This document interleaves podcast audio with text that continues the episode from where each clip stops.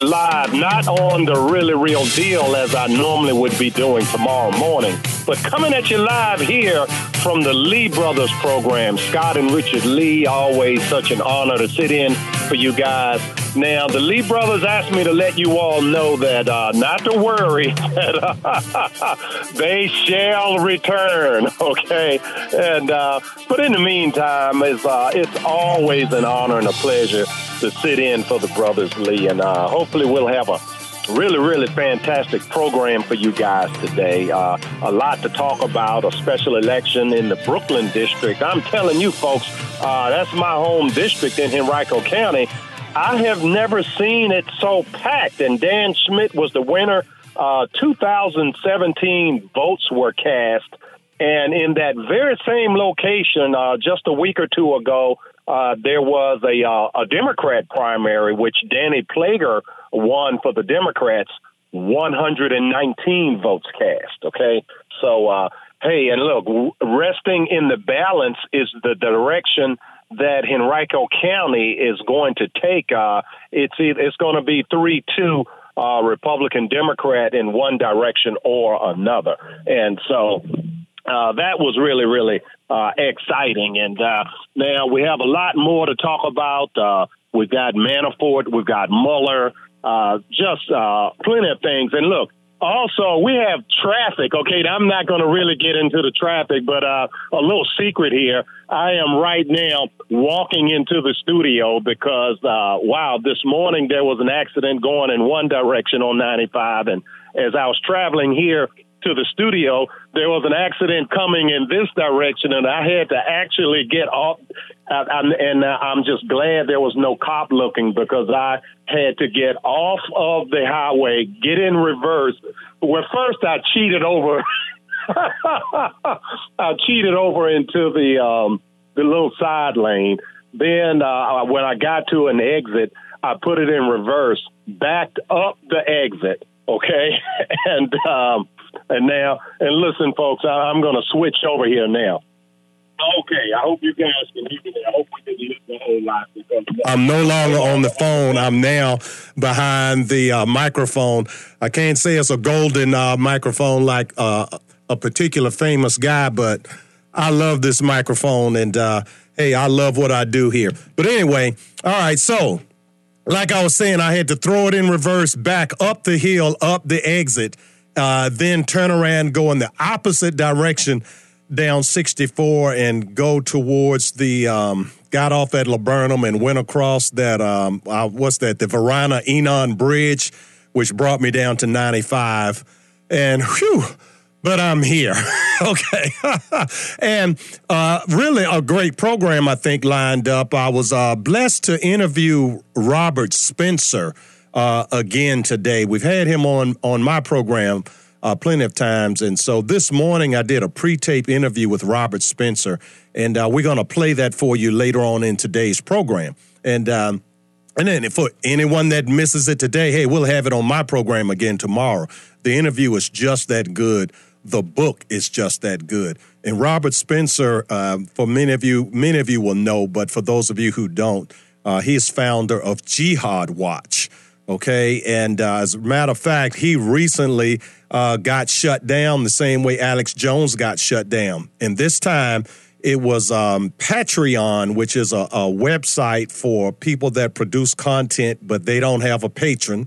Okay, remind you of someone. Okay, your friendly neighborhood hatchet man. All right, uh, founder and president of the First Amendment Incorporated. You know, maybe I need to get on Patreon, but I'm wondering, are they going to kick me off the way they kicked off Robert Spencer? You know, Facebook kicked off Alex Jones, and I mean, uh, Candace Owens had had issues. Just all kinds of conservatives have issues on these uh, social media platforms, and we we maybe we'll talk about that a little later on today. Uh, as well. And, uh, you know, in my role as uh, founder and president of the, of the First Amendment, Incorporated, I'm always keen to watch out for First Amendment violations. And uh, w- one of the first things that a, um, let's say, a trained attorney will tell you as far as the First Amendment, and in a sense, they're right, is that it, it deals with government infringement on your freedom of speech, not a private business. But This the the the um the nexus uh, with these um, tech companies and other large companies and, and the Democrat power structure in government, my feeling is that the uh, the government has given these people so many breaks to be able to be super rich, just like one of our senators, Mark Warner, guys, the richest senator out of one hundred, and he got rich with a government hookup. Well, there are a lot of these people that got rich with government hookups and all types of favoritism. And so maybe, you know, you scratch my back, I scratch yours. So you make me rich, I'll put my foot on the necks of these conservatives. So Robert Spencer, he's going through that. And uh, so they snatched his Patreon account. And uh, now they claim it was at the insistence of uh, MasterCard, okay? So for you guys out there who have MasterCards, you know, I'm not going to tell you to boycott MasterCard. I'm just giving you information, okay? And so you can do what you like. There, there are many, many uh, other uh, credit card companies out, out there. And a lot of times, you know, people really, really only understand things when it hits them in the pocketbook. But anyway, Uh, Robert Spencer's latest book is uh, The History of Jihad from Muhammad to ISIS. And uh, it was a really, really uh, a good interview, if I have to say so myself. And uh, so and it's about twenty-five minute long interview. And so maybe we'll play that uh, a little later on in the program. But anyway, uh, right now what we're going to do is we're going to take a really, really quick uh, commercial break while the Hatchet Man gets himself oriented, showing up here uh, late for work. And, uh, you know, that's not like a Christian conservative, but, uh, hey, it, it happens even to the best of us. But we'll be right back, folks. Making radio great again. It's the Lee Brothers. And in this corner, weighing in at a set of blueberries, the standard low-fat Republican, grand old Republican, who refuses to fight the Democrats the way they fight us, Governor Goofball. And in this corner, weighing in at a set of Vidalia onions, the teller of truth, the slayer of Democrats. Folks, people want a champion. A man and his microphone. The really real deal with Brother Craig, the Hatchet Man. Well, if you ask me where I come from, here's what I tell everyone. I was born by God's dear grace in an extraordinary place with the stars and stripes and the eagle fly. Welcome back to the program, Richmond, Virginia. Your friendly neighborhood Hatchet Man, Brother Craig, sitting in for Scott and Richard Lee today. And, uh, hey, you guys drive real careful out there. That traffic is a really, really a uh, very, very hectic mess. And, uh, hey, I'm glad to be here, and I'm glad you're there. And uh, sit back and enjoy. Uh, I would like to give the phone number out a little early today, and I, I would love to take your phone call. The number here is eight oh four, four five four, one three six six. eight oh four, four five four, one three six six. And, uh, you know, some other things to talk about uh, occurring in the news. Uh, you know, I, I've been thinking about this question, and I've been posing this question. And, you know, there's so much, uh, we, we're, we're literally uh, at war with one another again in this nation. As uh, many of you who are longtime listeners, you know that one of my recurring themes Uh, that I've spoken on many, many times on, on radio. I did a six-week television series about this about seven years ago before. Now, everyone kind of can see it now, but seven years ago, everyone couldn't see it. But I did a I did a T V show about it, okay? Uh, a series, actually, a six-week-long series. And it's not that I'm so brilliant, but God has blessed me to interview a lot of uh, very, very brilliant people. Okay, and uh, you know, as a matter of fact, we're gonna you're gonna hear from one of them, two of them today. Actually, we're gonna, we're gonna do one guy live at four o'clock, and another one uh, we're gonna play at uh, at the bottom of the hour here. And uh, but Neil Howe wrote a book. He um, oh, I wish I could remember that. Strauss, Howe and Strauss wrote a book, The Fourth Turning. Uh, they're a great writing team. Uh, Howe is still kicking, but Strauss has passed on the glory. Uh, but they wrote seven books together, the two of them did. And uh, the most famous of them was The Fourth Turning. And so they talk about how every four generations, uh, and, and I kind of paraphrase it and I, you know, take it and kind of put it in my own words, but the Revolutionary War, the Civil War, and World War Two, and right now in the Donald Trump age are all separated by four generations. And so we basically, this nation, we go to war with ourselves. And this is this is what we do. Okay, the Revolutionary War was not just us against England. We think we would like to think it was all Americans ag- against the Brits. But no, the America was divided into thirds. You had one third were loyalists, wanted to stay with England. One third w- were patriots, wanted to break away from England. And one third didn't care, okay? Or they were just uh, hedging their bets and waiting to see who would win, okay? And so... And, you know, today we will call them uh, moderates or swamp monsters or members of the establishment uh, or whatever. Their their main goal is to get paid, okay? And they they don't care uh, which side pays them. And you have a lot of people like that in government, in media, in uh, in, in in all types of uh, areas in our culture. Uh, these are very, very selfish people, okay? And so, and you you you know them when you see them, okay? So... Anyway, uh, we, we we end up, we win the Revolutionary War. Four generations later, we're fighting ourselves again, okay? The Civil War. And again, what's at stake? The same thing. Is freedom, okay? Is freedom going to be extended, okay? The Revolutionary War, the um, the royals and the uh, the dukes and the duchesses and, and all of those folks, they, you know, the noble class, the, you know, they wanted freedom for themselves. And as a matter of fact, since the twelfth century, uh, the nobles had gotten a degree of freedom from the king in England, uh, but they did not want that freedom to grow and expand. Uh, so uh, it did grow and expand in the Revolutionary War. Four generations later, uh, again, you, you hit a roadblock. People did not want freedom to expand. They wanted to continue slavery in certain parts of the United States, mainly the South, not only in the South, but mainly in the South.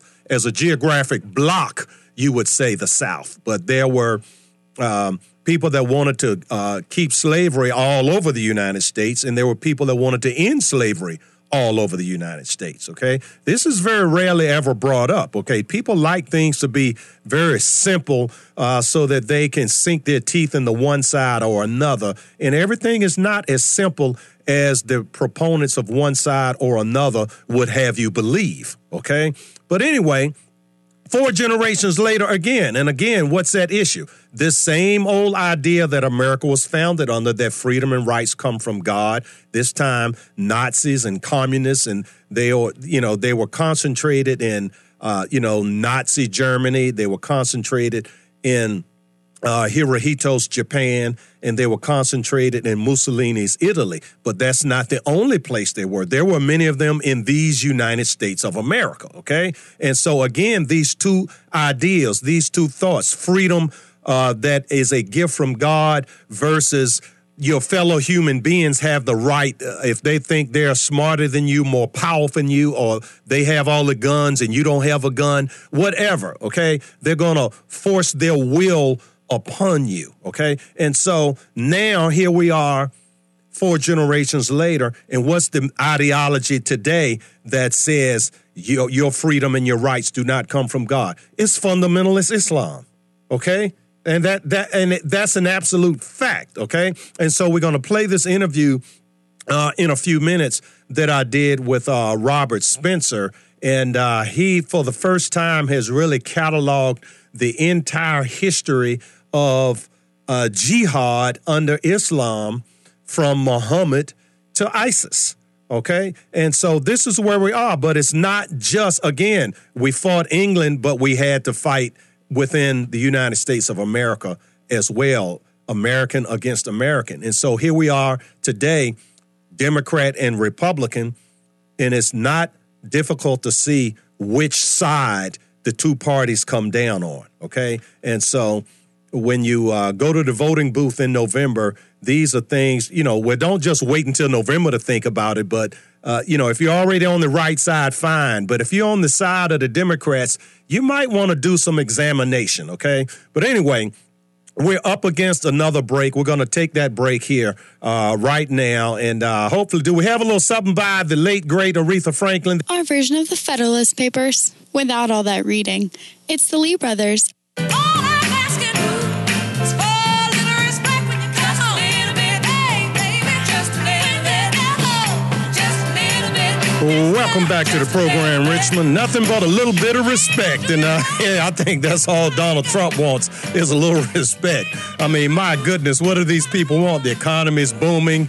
I mean... Missiles uh, that used to be tested by the uh, Norks uh, are kind of quiet for now, although I, I'm going to tell you the truth, I don't think that's going to last forever. But uh, still, you know, trade deals are being renegotiated. A lot of good things are happening. And, uh, and of course, folks are, are more focused on the manner in which uh, Donald Trump gets these things done rather than the fact that they're getting done, okay? You know, this chick, Omarosa, I mean, uh, you know, Donald Trump tweeted out...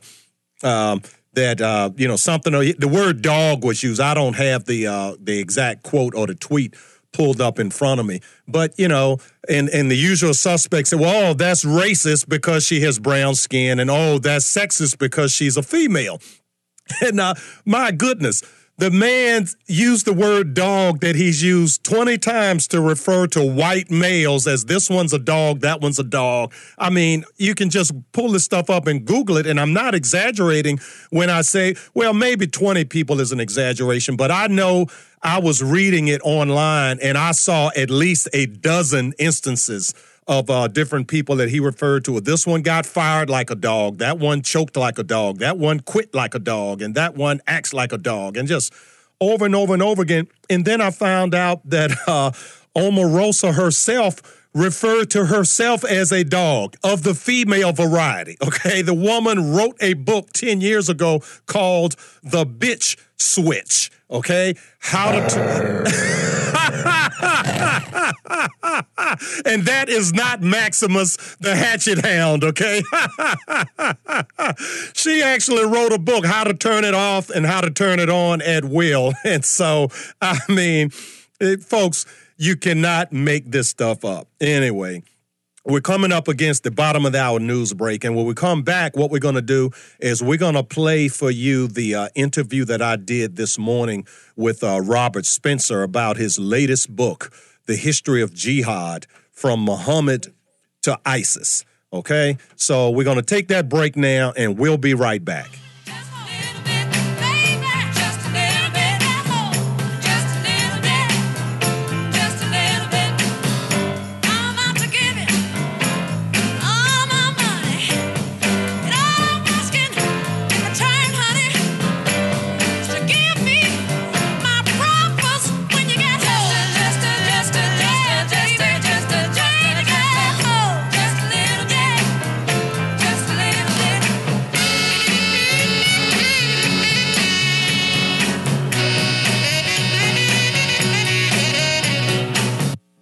Richard Lee, the circus clowns of talk radio. We built this city.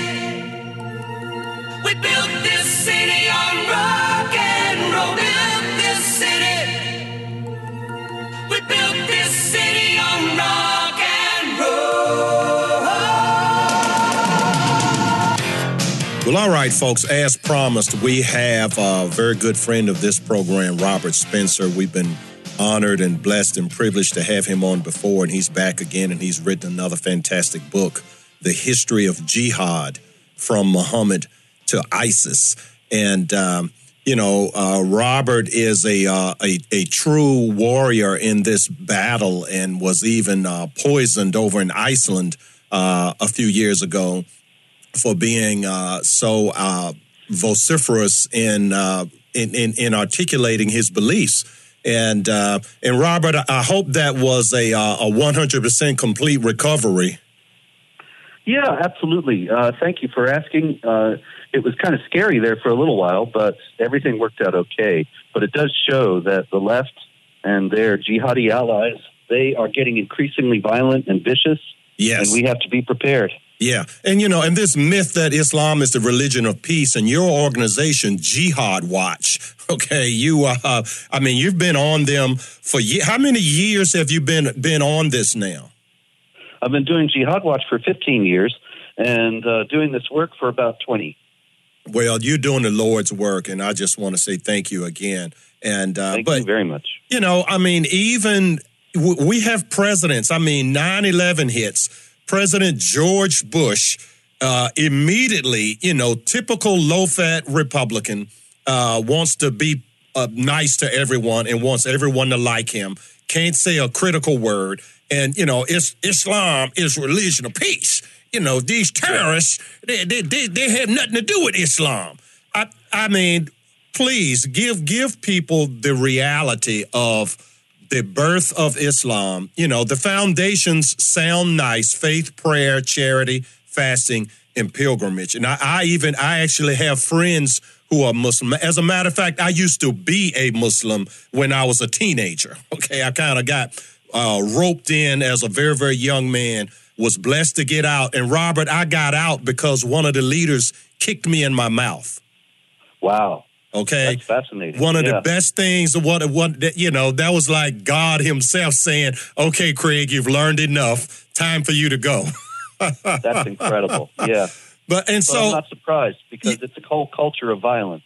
It's a very violent culture. And uh, but now the, the people that I know that are, you know, I guess what you would call kind and gentle Muslims are not religious Muslims. They're just cultural Muslims. It's just because their parents or their grandparents were Muslim and they immigrated to this country. That's just, that's their culture. A lot of them, you and I know more about Islam than most of these people.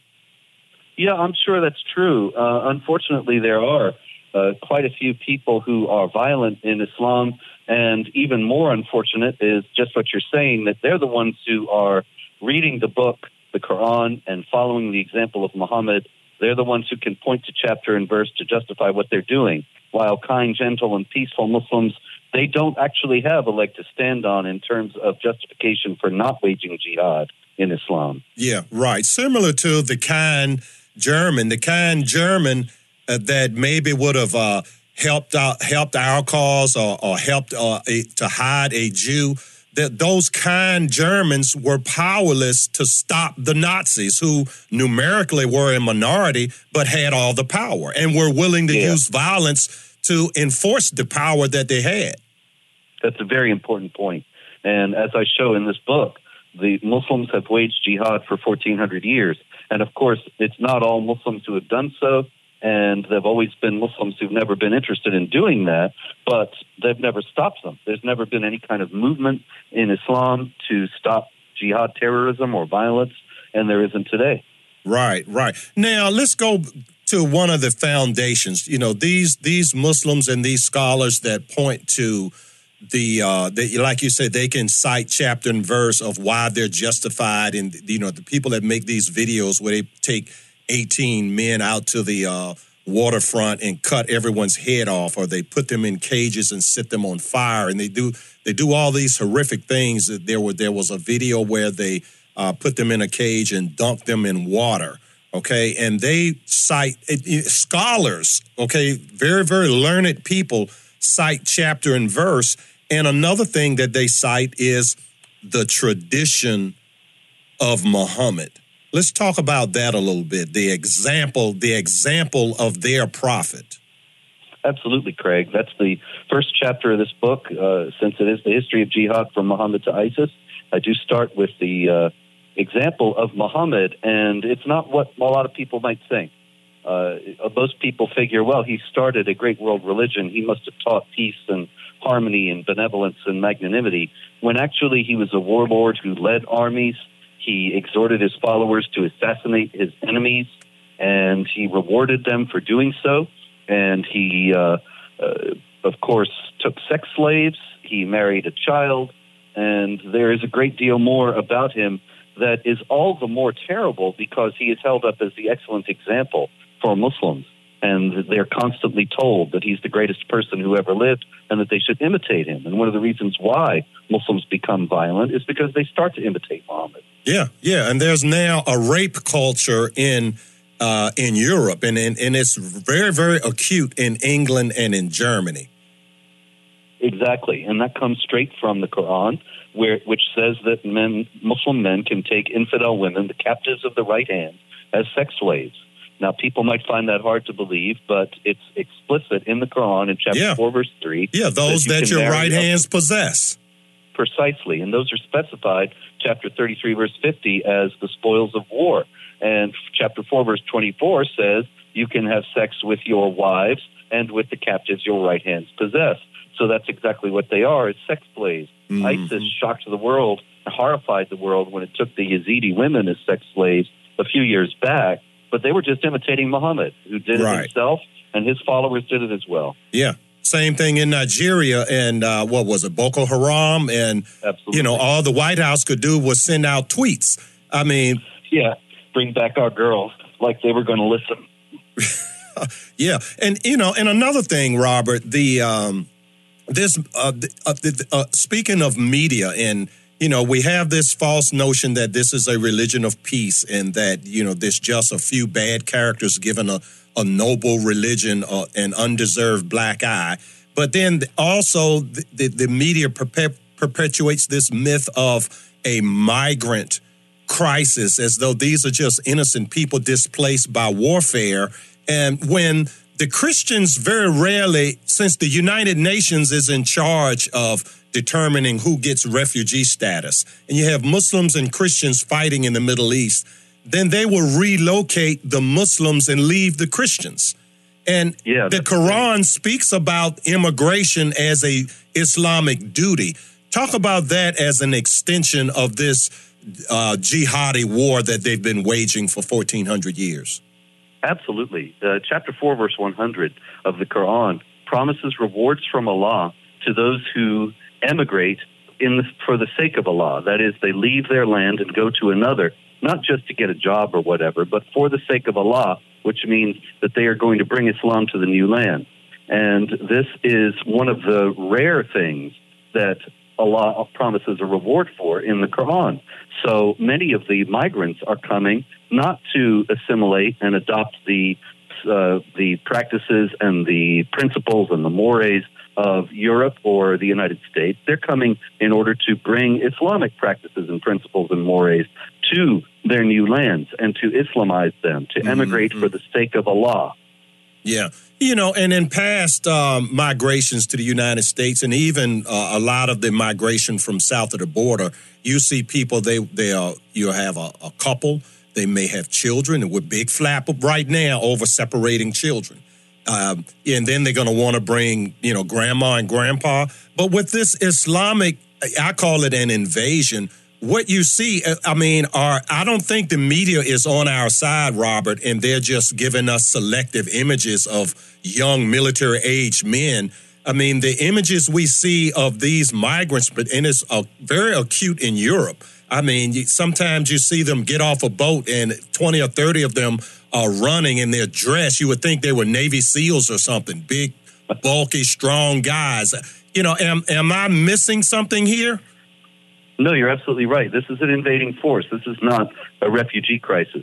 If it were a refugee crisis, you're absolutely right. Women and children would be there in among the refugees, whereas the overwhelming majority, probably over ninety percent, are young military-age men, no old men either, and no babies, no kids.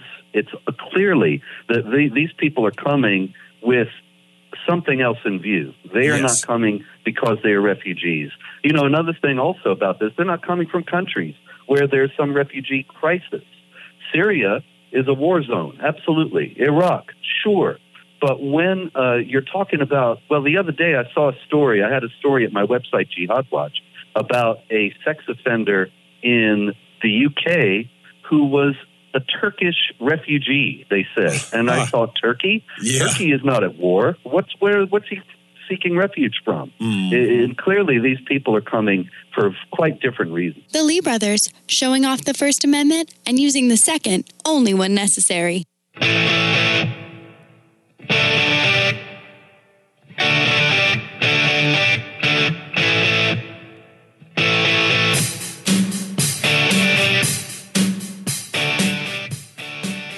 Coming with something else in view. They are yes. not coming because they are refugees.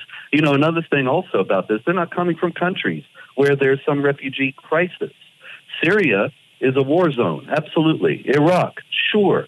But when uh, you're talking about, well, the other day I saw a story. I had a story at my website, Jihad Watch, about a sex offender in the U K who was a Turkish refugee, they said. And I thought, Turkey? Yeah. Turkey is not at war. What's where? What's he seeking refuge from? Mm. It, it, clearly, these people are coming for quite different reasons. Yeah, to to make war and for the booty, the women.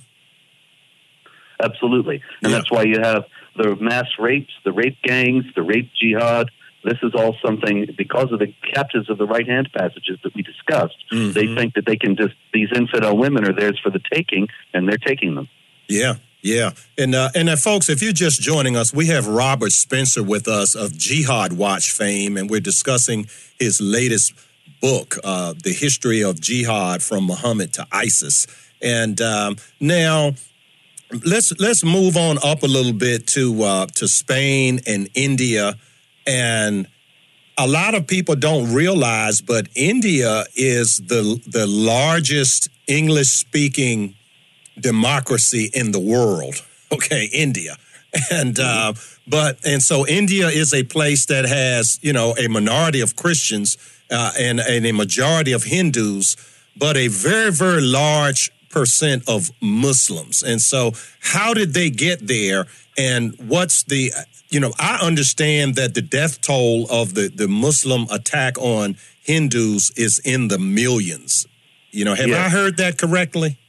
You're absolutely right. It's been estimated at eighty million over a period of centuries. It's an astonishing story. This is one of the first books, as a matter of fact, that tells the horrifying story of the jihad against India. And most people in the West are not aware of what happened. But the Muslims invaded India the first time in the eighth century. They kept coming back for many centuries. They occupied most of India until they, their power weakened and the British colonialists took over in the seventeenth and eighteenth centuries. But in that span, from the seventh to the seventeenth, it was about eighty million people killed. The jihad against India was especially brutal and bloody because the Quran calls the Jews and Christians the people of the book. Mm-hmm. And they are allowed to practice their religion under the Islamic State, but only in, with a second-class status. And the uh, the Hindus were not people of the book. Mm-hmm. So for them, it was just convert or die. Mm-hmm. And even when there were, as it turned out, there were so many Hindus that they had to give them honorary people of the book status. But even that did not alleviate the brutality of the jihad, which was much worse than anything that we saw in Europe, even though the jihad in Europe was quite brutal and bloody as well. Mm-hmm. Yeah, yeah. And and, and uh, now speaking of Europe, the uh, this brings my next question, nine eleven as a date, you know, nine one one. And it galls me that every year on the uh, anniversary of nine eleven that, you know, my thinking is that there would be twenty people at least in the national media that would spend uh, just a few minutes to go into the history of why September eleventh. And it, I, I mean, and it galls me. I, usually I'm one of a very few. I could count them on one hand, you know, I mean, and some really, really big name people, including Fox News, very, very rarely go beyond the nine eleven date, and they don't talk about, you know, the Knights of Malta. They don't talk about Jan Jablinski. They don't talk about, you know, the Ottoman Turks and how in the fifteen hundreds on September eleventh they got defeated, and then eighty-three years later on the exact same date, September eleventh, they get defeated again. And so talk about the long memory that these people have. And, and Absolutely. Well, I'm sorry, I didn't mean to cut you off there. No, no, go ahead, go ahead. The thing about it is it's uh, it's incredible, really, that people don't discuss this because it is very plain. The historical memories in the Islamic world are very, very long. And in the United States, they're virtually non-existent. Most people in the United States today have no idea of things that happened maybe before one hundred years ago. I don't know. That's maybe too, sounds harsh, but when you see those it's videos true. Of college students being asked about the Civil War and things like that, and they have no idea. Mm-hmm. But in the Islamic world, it's very different. There's a very general and, and widespread knowledge of history. And one date that sticks out in the Islamic history is September eleventh, sixteen eighty-three, which was the high water mark of Islamic expansion into Europe when the Ottoman Turks were besieging Vienna. And the uh, Polish king, Jan Sobieski, came down from Poland and uh, was able to make force the Ottomans to break the siege. So on two, uh, September eleventh, two thousand one, when the planes hit the Twin Towers, Osama bin Laden was essentially signaling, now we're picking up where we left off. Mm-hmm. On September eleventh, sixteen eighty-three, the jihad is back on. Yeah, yeah, yeah. And then, again, Benghazi was September eleventh, okay? So uh, we have people that are in the State Department, people in the C I A, that, I mean, you and I know this. Do we not have anyone at the switch and in the high levels of government that know that every year on September eleventh, there should be a red alert all around the world? I don't think anybody knows that, no. The thing is that, remember, Barack Obama in twenty eleven ordered that all counter-terror training materials be scrubbed of any mention of Islam and jihad.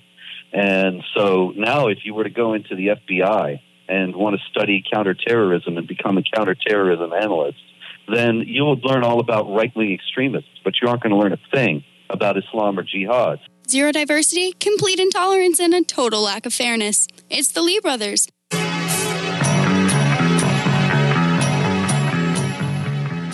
Extremists, but you aren't going to learn a thing about Islam or jihad, so you won't be equipped. You won't understand the enemy. You won't know the enemy, and September eleventh will mean nothing to you.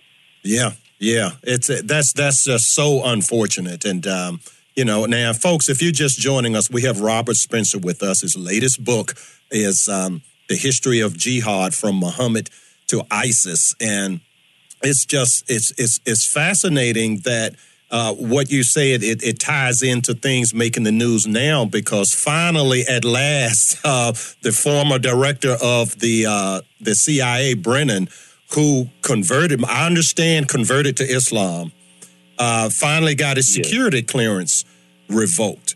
Okay, so now your your your your your last chapter is the West loses the will to live. Okay, so what's going on with losing the will to live? I mean, we just had the Obama administration um, do their eight years. We've only had, you know, less than two years of, of President Trump.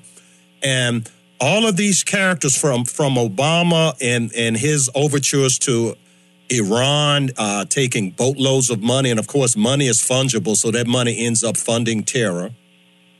And Brennan being an, an open... Welcome back to the program, Virginia. Your friendly neighborhood hatchet man, Brother Craig, sitting in for Scott and Richard Lee.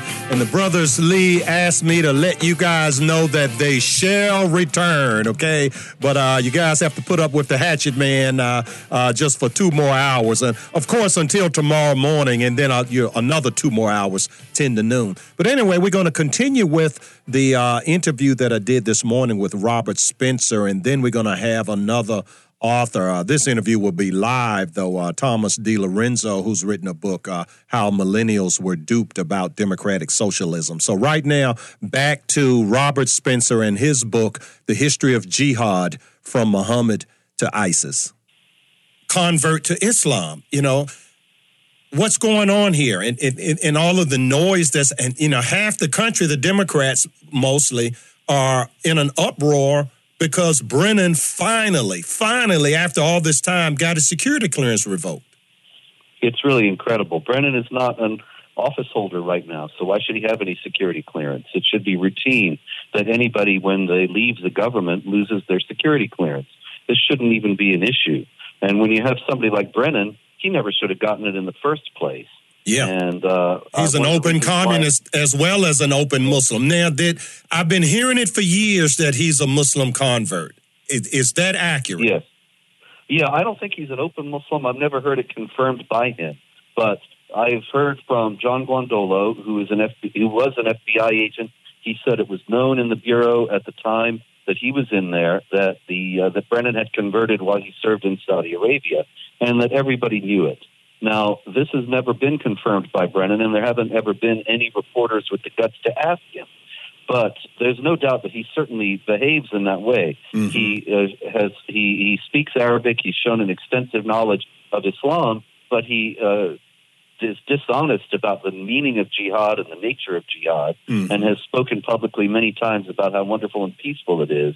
And he oversaw, actually, the scrubbing of the counterterror training materials so that they wouldn't mention Islam or jihad. Mm-hmm. So that he's one of the reasons why that last chapter in the book is called "The West Loses the Will to Live," because here we have the people who are sworn to guard and protect us, and they are actually enabling our vulnerability. Mm-hmm. And so it's a, it's a ridiculous situation that it started, of course, with Bush and that Islam is a religion of peace business. Yes. And then with Obama, it just got exponentially worse. Yeah, yeah. And it, and it seems that the example they give is the uh, is the five percent Muslim. And when I say five percent, and you'll know this, that the, uh, the the percentage of Muslims in a given non-Muslim society, their behavior changes. When they're at five percent, you know, they're they're peaceful and sweet. When they're at ten percent, you know, you see what's happening in France at, at ten percent. And, you know, you go to twenty percent, uh, forty percent. They don't even wait till they get to fifty percent before they start making war. I mean, am I exaggerating this? No, you're not exaggerating. The fact is that uh, Muhammad himself followed the same pattern. When he was just a preacher of religious ideas and he had a tiny following, then he preached peace and tolerance. And then as he grew in power, when he moved, when he emigrated, and for the sake of Allah, from Mecca to Medina, and became for the first time a head of government and the head of a military, then he began to teach warfare against unbelievers. Mm. And uh, this is the same pattern that we're seeing now in the West, that when the Muslims are a small minority, they preach tolerance. But as they grow in power and uh, and influence, then they begin to be more aggressive. Yeah, yeah. And tell the audience, please, Robert, what the term abrogation means for people that like to cite passages in the Quran pre pre the uh, migration, the first the first portion of the, Magr- the Quran, which is not written, um, it's, the way it's written, it's not um, in in order of occurrence. They, they, they, uh, the scholars assembled it afterwards. Yes, and so it's re- it's assembled in the order of the longest chapter to the shortest, roughly, with the exception of the first chapter. And the uh, that means that there's not really not really any logical order to it at all. It's not chronological, and it is not uh, thematic, nothing. Mm-hmm. But in Islamic theology, there, it, there's a principle that's based on the ch- chapter two, verse one hundred six of the Quran, which says, "When we abrogate or cause to be forgotten the passage, we'll give you one that's just as good or better." And so the idea is that when a passage was revealed to Muhammad later than one that came before it, if they contradict each other, the one that comes later takes precedence. And so the significance of that is that in Muhammad's career, the violent passages come later than the peaceful ones and the tolerant ones. And so therefore, they're the ones that are valid for all time. Yeah, yeah. And it's and it's so unfortunate that, you know, here we have uh, a, a former president of the United States, two of them that that don't get that. George Bush didn't get that. I think, uh, you know, Barack Obama's not that he wouldn't get it. He is a, is a believer in this other way. So, uh, but thank God we have men like you out, out here, Robert Spencer, uh, well, do, very kind. doing doing the Lord's work, and, uh, you know, Pamela Geller and many, many others, uh, and, and, and you all, uh, you know, similar, same, and I, I have to deal with some of the same thing, the pushback that we get uh, simply by speaking the truth. But, you know, God bless you, sir. And uh, any last words uh, on this book, and, and, and maybe also let folks know how they can get a hold of you and, and how they can get a copy of this book? Well, thank you. Uh, I guess the last thing I'd say is that this is the first and only book that covers this entire topic, the entire history of jihad all around the world from the beginning to now. And there are a lot of foreign and domestic policy implications for this book. A lot of times, a lot of things that we have as policies today are based on fantasy and wishful thinking. And so I'm hoping this book will set things in a different direction, yeah. at least to some degree. And it's uh, available at any self-respecting bookstore, and uh, it's at Amazon dot com and Barnes and Noble dot com. Uh, we have a, uh, kind of a nice problem right now. Demand has been much greater than expected, so they have run out of books, but they're printing I more know. and they'll be available soon. Yeah, I know, because I normally would have gotten the book by now, but it was sent to me in P D F, so I know what you mean. And now for the, uh, yes. for the haters out there, Robert, tell folks where, where your source material, because I've, I've been reading the P D F. Tell folks where your source material came from primarily. Everything I've been working from primary sources, from Muslim sources. You will see that I quote extensively from Muslim uh, eyewitnesses and historians who were there at the time. And I'm trying to take people back into the uh, time that these things happened and the mindset of the people who did them. A lot of the Muslim rulers had court historians who would write down what they did in glowing terms. And mm-hmm. I relied extensively on those people because they think all this jihad is wonderful. And right. so I just say what they say. There you go. There you go. Well, all right, folks, you got it there uh, from Robert Spencer himself. And uh, you got to go out and get this book. And uh, this is the battle of uh, our era, as I've been saying for years, every four generations. You know, the Civil War, the uh, the Revolutionary War, four generations later, the Civil War, four generations later, World War Two. And Robert, right now, we're four generations after World War Two. So you're a true soldier uh, in our cause, and thank you, and God bless. Thank you, and God bless you. Well, folks, that was a fantastic interview with Robert Spencer that we were uh, honored to do this morning. And uh, we're going to take a quick break right now. And when we come back, as promised, we are going to have a live interview with Thomas DiLorenzo on his latest book, How the Millennials Have Been Duped with uh, Democratic Socialism. Freedom isn't passed through the bloodstream, it's fought for daily. Fight alongside the Lee brothers. My daddy served in the army. We lost his right eye, but he flew a flag out in our yard. Till the day that he died, he wanted my mother, my brother, my sister, and me to grow up and live happy and live. Welcome back to the program, Virginia. Your friendly neighborhood hatchet man, Brother Craig, sitting in for Scott and Richard Lee today. And folks, as promised, we have a fantastic guest here. We uh, and you know, here in the uh, in Virginia, we love economics professors. I mean, we we're blessed to have the only economics professor in Congress as our Congressman Dave Bratt. Well, we have another economics professor for you today, and you're going to love this guy. Thomas uh, DiLorenzo is a professor at um, Loyola University, and he's also a Mises Institute scholar, and uh, he's actually a member of the senior uh, faculty there. He's uh, author of The Real Lincoln, uh, How Capitalism Saved America, uh, Hamilton's Curse, Organized Crime, and and and I think there are more books that I'm missing, but the, the book we're going to discuss today is The Problem with Socialism. And uh, thank you so much, and uh, welcome to the program.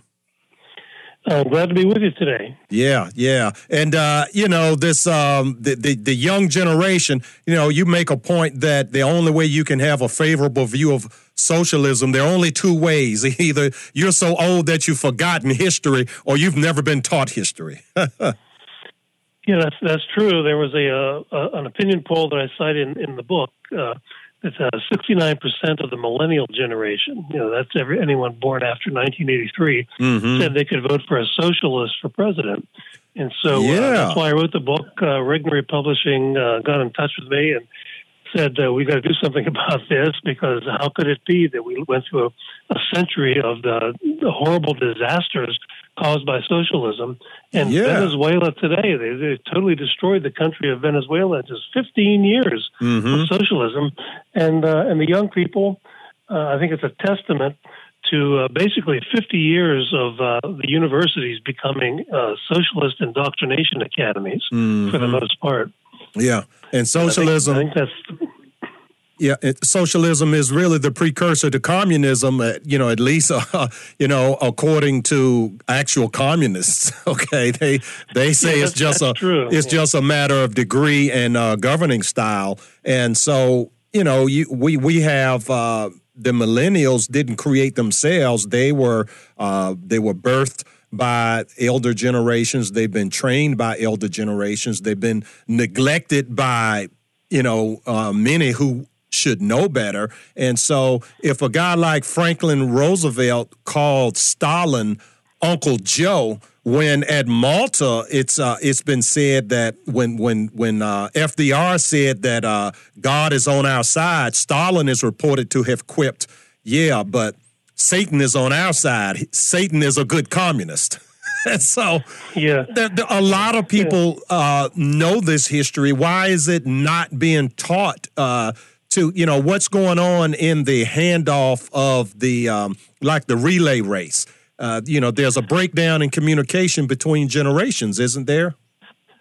Uh, well, yeah, there is. It's, it's the, the big problem is the, the overwhelming government funding and control of education at all levels, from kindergarten through uh, through the PhD level. There are, of course, exceptions. You know, there's Liberty University and mm-hmm. Hillsdale College and places like that, and uh, online learning.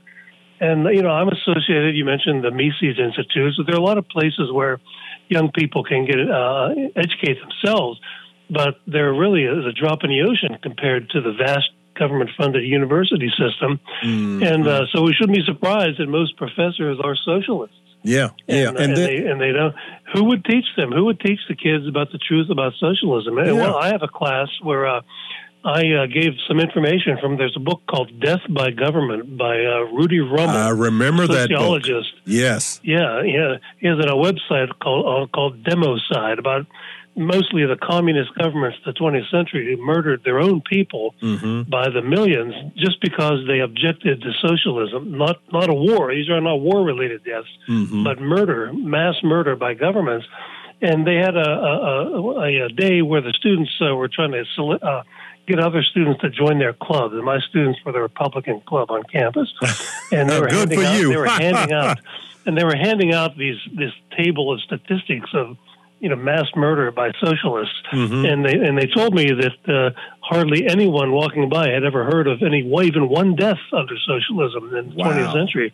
They're totally unaware of it. Yeah, and yeah. so that's that's where we are, and that's why we see these things where you have uh, you know Bernie Sanders running around promising free everything, and the young kids think, well, that'd be kind of nice. I can mm-hmm. I can be a freeloader until I'm thirty. Yeah, and he's uh, the only. It's amazing. Yeah. He's the only open and declared socialists in the Democrat Party, which is literally full of socialists. They just, the rest of them, they just yeah. lie. yeah, they're they're starting to take the mask off. I can remember during the uh, the presidential election when uh, Chris Matthews interviewed Hillary Clinton, and he asked her, "What is the difference? Is there a difference between a Democrat and a socialist?" And she refused to answer. Mm-hmm. She didn't answer, and that told me that she probably thought, uh, "Well, no, there is no no difference." And she didn't want to alienate her uh, party members by mm. saying there is a difference. Yeah. So I think the the mask is finally off. Uh, I consider, like, you know, Bernie, I, I have respect for Bernie Sanders because he's a truthful man. He called himself a socialist, mm. and, and he is, and and many of the rest of them are. But they, they use, uh, you know, euphemisms like liberals or progressives or mm-hmm. something like that. And they're so and, illiberal. Uh, they're not even really liberal. They, they just, uh, I call them neoliberals. But look, we're, we're up against yeah. a break uh, here. Could you hold over and, uh, you know, maybe come back on the other side of the break? Sure. Uh, I appreciate it. And if you're just joining us, folks, we have Thomas DiLorenzo. The book is The Problem with Socialism. We'll be right back. Zero diversity, complete intolerance, and a total lack of fairness. It's the Lee Brothers. Welcome back to the program, Virginia. Your friendly neighborhood hatchet man, Brother Craig, sitting in for Scott and Richard Lee today. Our guest is Thomas J. Uh, DiLorenzo. Uh, the book is The Problem with Socialism. And, uh, of course, uh, you all out there, most of you know the problem with socialism, but we have a, uh, a bunch of young folks that have been either uh, purposely mistaught or uh, not taught things they should have been taught. And uh, now, one of the things that I learned, and I knew Sweden was an oversold uh, uh, bill of goods, but I didn't realize that Sweden was this bad, that it's less than our poorest state, Mississippi. Uh, yeah, the story of Sweden, you know, you had people like Bernie Sanders, who I mentioned before, and, uh, and Hillary Clinton. They're always uh, holding out uh, the Norwegian countries, and Sweden especially, as a model for America. And the, and the story about Sweden is in the late nineteenth and early twentieth century, it was a, a low-tax, limited government uh, country. uh, that favored uh, entrepreneurship and free enterprise, and it was it was the fastest growing country economically for many years. I think from eighteen seventy till nineteen fifty, it was first or second in, the, in economic growth. And then the Swedes adopted uh, socialism, their version of socialism, mm-hmm. and the Swedish Academy of Economics, which is the, the uh, academic economics profession in Sweden, uh, did a study, and they found out that from nineteen fifty until nineteen ninety-five, they did not create a single net new job in the whole country of Sweden. Oh, wow. So they pretty much destroyed capitalism. They lived off of the the capital that had been accumulated and produced by earlier generations. And Grandpa. Then they eventually decided they ran out of money, as they always do, and so they started printing money like crazy, as they, as socialist countries always do, to bail out their politicians.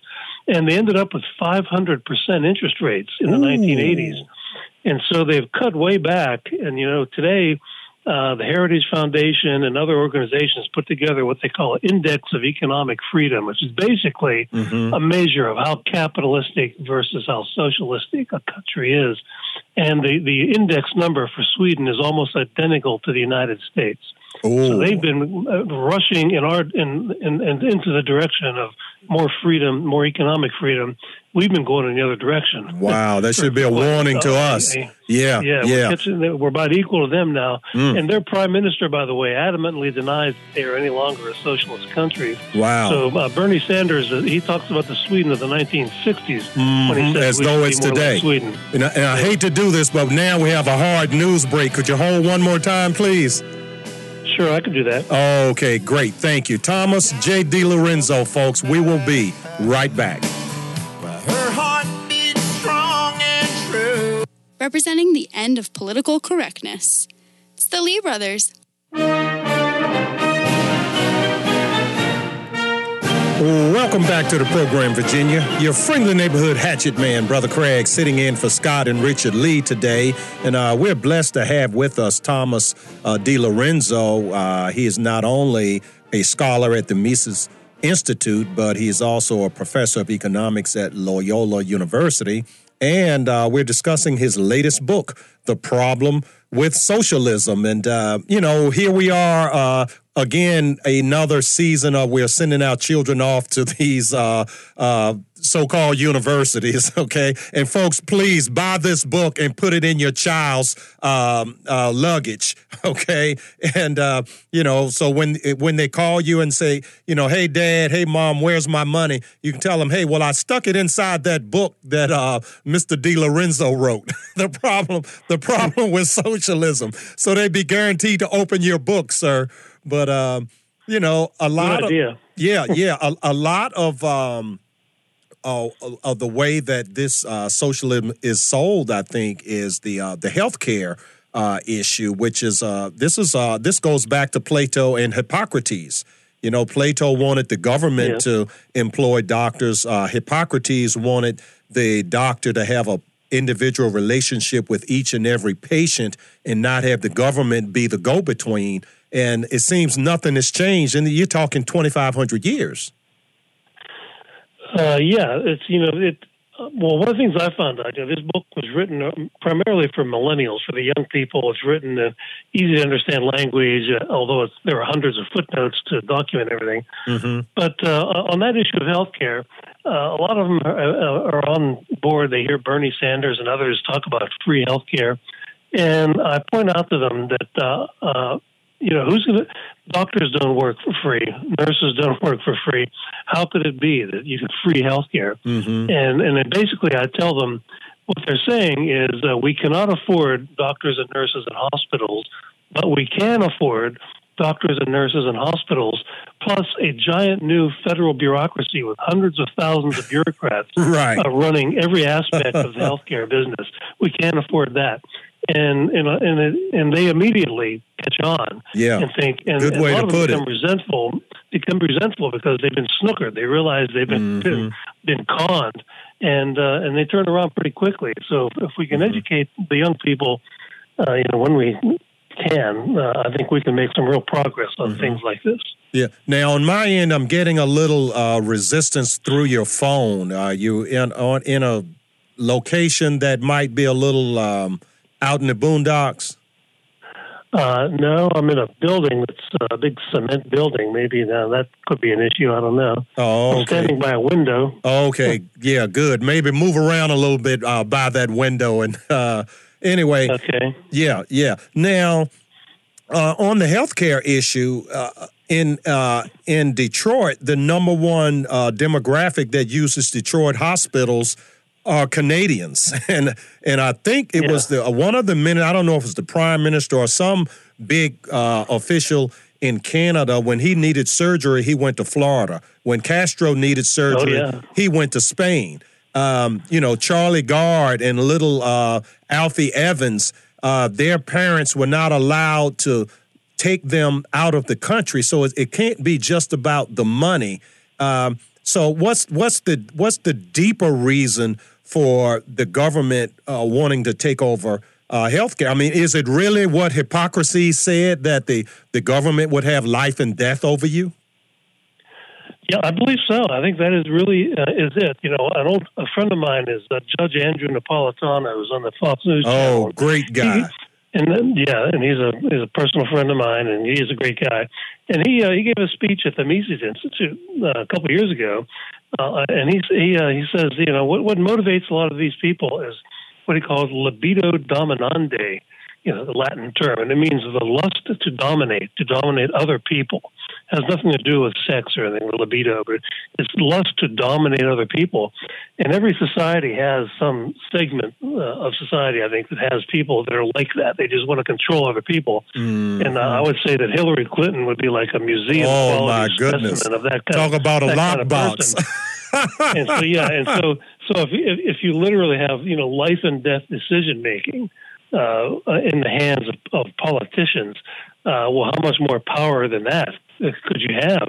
Because, right. you know, we we have examples of Canada, like you said, the Canadian government, by the way, they spend over a billion dollars with a B uh, paying for health care of Canadians who come to the United States because they have such massive shortages of any of everything. You know, when you make stuff free, people want as much as they can get of it. Oh, yeah. But we don't have enough. We don't have enough doctors and nurses and X-ray machines and all that to give everybody everything they want. Yeah. And so you have massive shortages. You know, people, it's, it's not uncommon for people in Canada and England, if they have, uh, like when they need knee surgery or hip replacement surgery, to wait two years mm. before they can get it. And I'll tell you, I've had hip replacement surgery myself a couple of years ago, mm-hmm. and I was at the point where I could barely walk up a uh, flight of stairs. The arthritis was so bad. So if you can imagine having to endure that for two years, yes. if, uh, if you don't have the money, if you're if you're wealthy enough, mm-hmm. no problem. You go to the United States.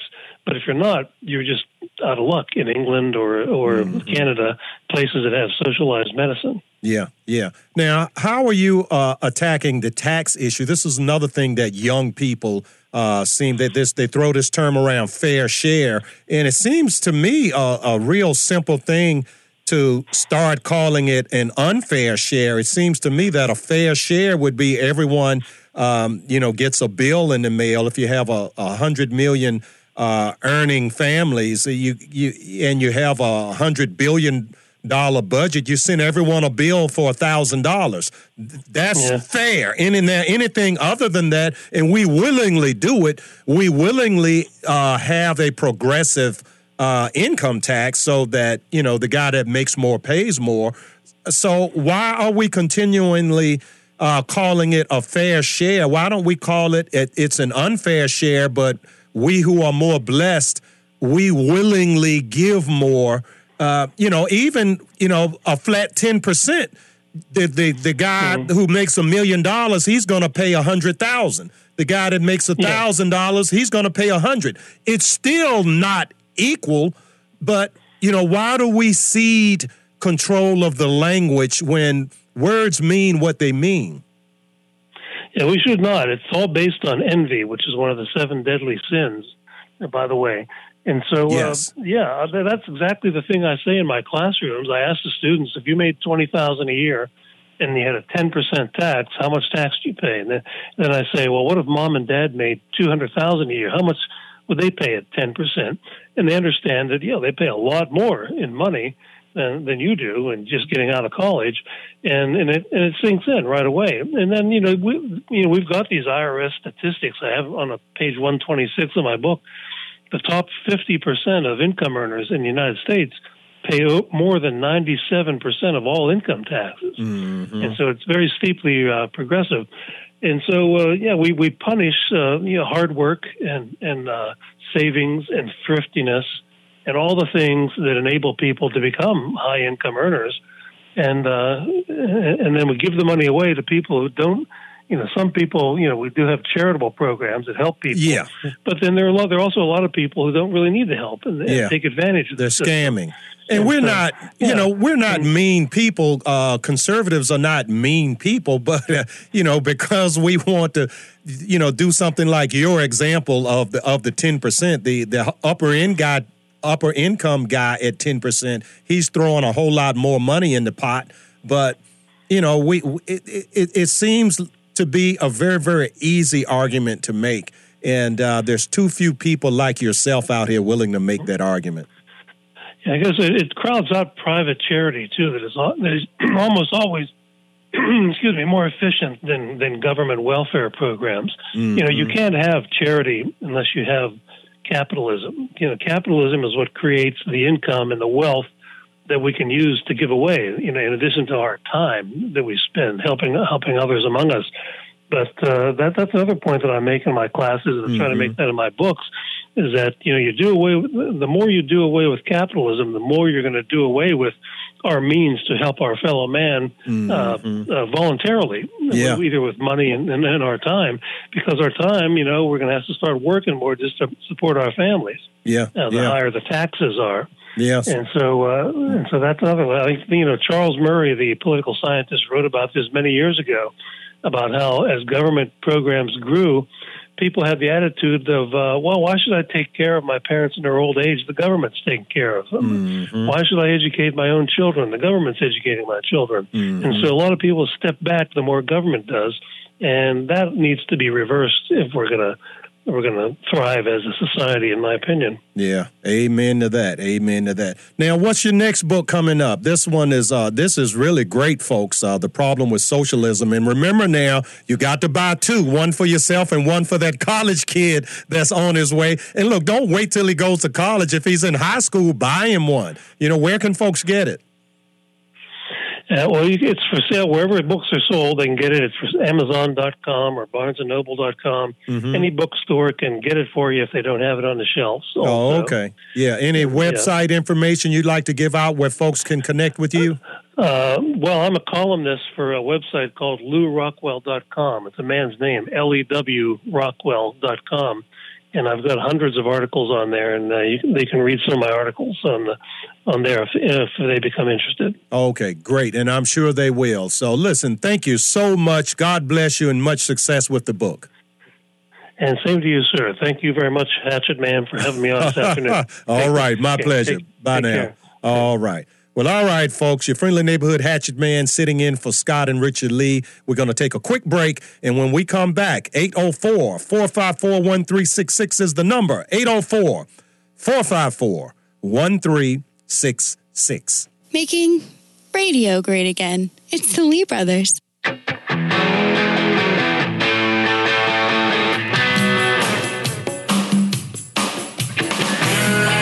Welcome back to the program, Virginia. Your friendly neighborhood hatchet man, Brother Craig, sitting in for Scott and Richard Lee today.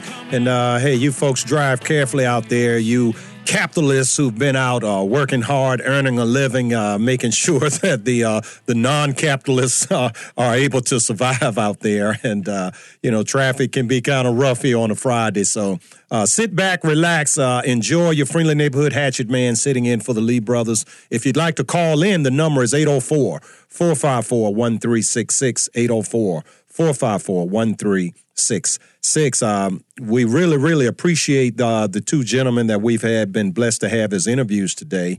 And uh, I want to remind you all that tomorrow uh, the uh, there's this event at Clover Hill Church, and it's going to be from ten to two. It's a women's prayer rally. Okay, women on the warpath. And I, I think this is in a good way, folks. So You know, when you say women on the warpath, some folks put their hands up and say, ah! But this is in a good way. Women, women on the warpath. And um, one, one of the things, uh, and I, they've asked me to um, participate. And uh, so they're talking about the seven mountains of societal influence, uh, which are religion, family, education, government, media, arts and entertainment, and business, okay? And so um, I'll do a little something there on uh, media as one of the uh, seven uh, mountains of societal uh, influence. And now, of course, I'll be here from ten to noon, uh, my program, The Really Real Deal. So as soon as my program is over, I will be hightailing it over to Clover Hill Church, and so I should get there about twelve thirty or so. And uh, we want to say uh, hello to Chief Joe, calling from Williamsburg. Chief Joe, what's on your mind, brother? Hey, Brother Craig. We, first and foremost, we we worship a great God. Uh, Amen. We, we uh, I sit here and I am in awe as I watch the, uh, the prophecies of Daniel and Revelations unfold right before our eyes here in our own nation. Unfortunately, uh, if prophecy and if my understanding of it is correct, uh, this nation must decrease in order for God's plan to uh, come to fruition. And it's uh, troubling that we live in these times, but ultimately we all have to remember that we've already, God has already won that victory for us. Mm-hmm. That being that being said, the entire concept, uh, if your listeners want to see something scary, I would recommend they go pick up the National Geographic from May of two thousand eighteen and look at the demographics of the of where uh, members of the Muslim faith are taking up residency in our country, in key industrial points and key political points throughout our country and geographic points. Their numbers are increasing exponentially. Oh, yes, yes. And see, now I don't know if you've been listening to the program since the beginning uh, today, but I interviewed Robert Spencer Uh, in the first hour of the program. And so one of the things we were talking about is that the Quran directs Muslims to immigrate for the sake of Allah, meaning you're not just immigrating willy-nilly, you're immigrating with a purpose. And that uh, quite often you will see uh, military-aged men. You're not seeing old men or women or children. You're seeing groups of big, strong men. A lot of them look like, built like Navy SEALs. And, uh, you know, they're not coming to play footsie, okay? And so this is just, uh, you know, I used to live out in New Mexico, and uh, and it just came to light uh, here recently that there was a training camp out in New Mexico where they were literally uh, training teenage children to go to school next month and shoot their classmates, okay? This is the religion of peace, all right, Islam. And so, you know, you're you're absolutely right. We watch these things unfold, and I am rest assured that uh, God will see it through, see us through this whole nine yards. I'm not afraid to profess that, but yeah. again, it's it's so sad to sit there and see. My time, uh, our our fate is sealed. We are children of God. We're washed in blood, and we will, uh, even for a moment of suffering, we will have an eternity of glory. I look around my country, my fellow countrymen who don't believe this and don't uh, write off on it, and I I. quiver because God is just. Yeah, and yeah. You, you're right, and it's you're right, and it's going to get ugly, and if people want to see how ugly it can get, just look at Europe. Europe is twenty years in front of us. Amen, and like I said, I um, I, I just don't know where else to go with this. You, uh, it's the canary in the coal mine, and uh, yet I see more and more people infatuated with Islam, and Uh, again, I warn against it. My own personal opinion of it is it, it is a, uh, of satanic origin. Any uh, religion that de- that basically denies the crucifixion of Christ, how can it be anything but satanic? Uh, that denies the very tenet of the truth. So, yeah, well, I really appreciate your call, Joe. Uh, keep care, listening. Sir. We got to take a quick break here, and uh, God bless you. All right, folks, your friendly neighborhood hatchet man, Brother Craig, sitting in for the Lee brothers. The Lee brothers, showing off the First Amendment and using the Second only when necessary.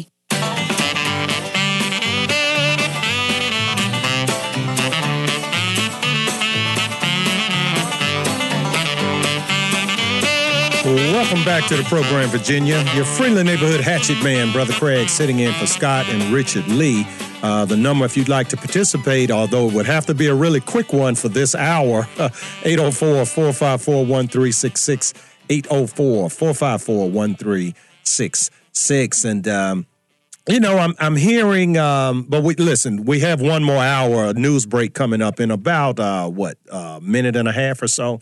Anyway, I've been hearing a lot about how energized uh, the Democrats are and that they there's going to be this uh, tremendous uh, blue wave coming up in November. And uh, I'm telling you, folks, uh, I voted yesterday in the Republican primary, and uh, and I'm telling you, Dan took it uh, big time, okay? I think seventy-seven percent out of uh, well over uh, two thousand votes. The Democrats had a primary uh, in that same building a, a week or two ago, uh, whereas we had two thousand, I think, two thousand seventeen people cast their ballot.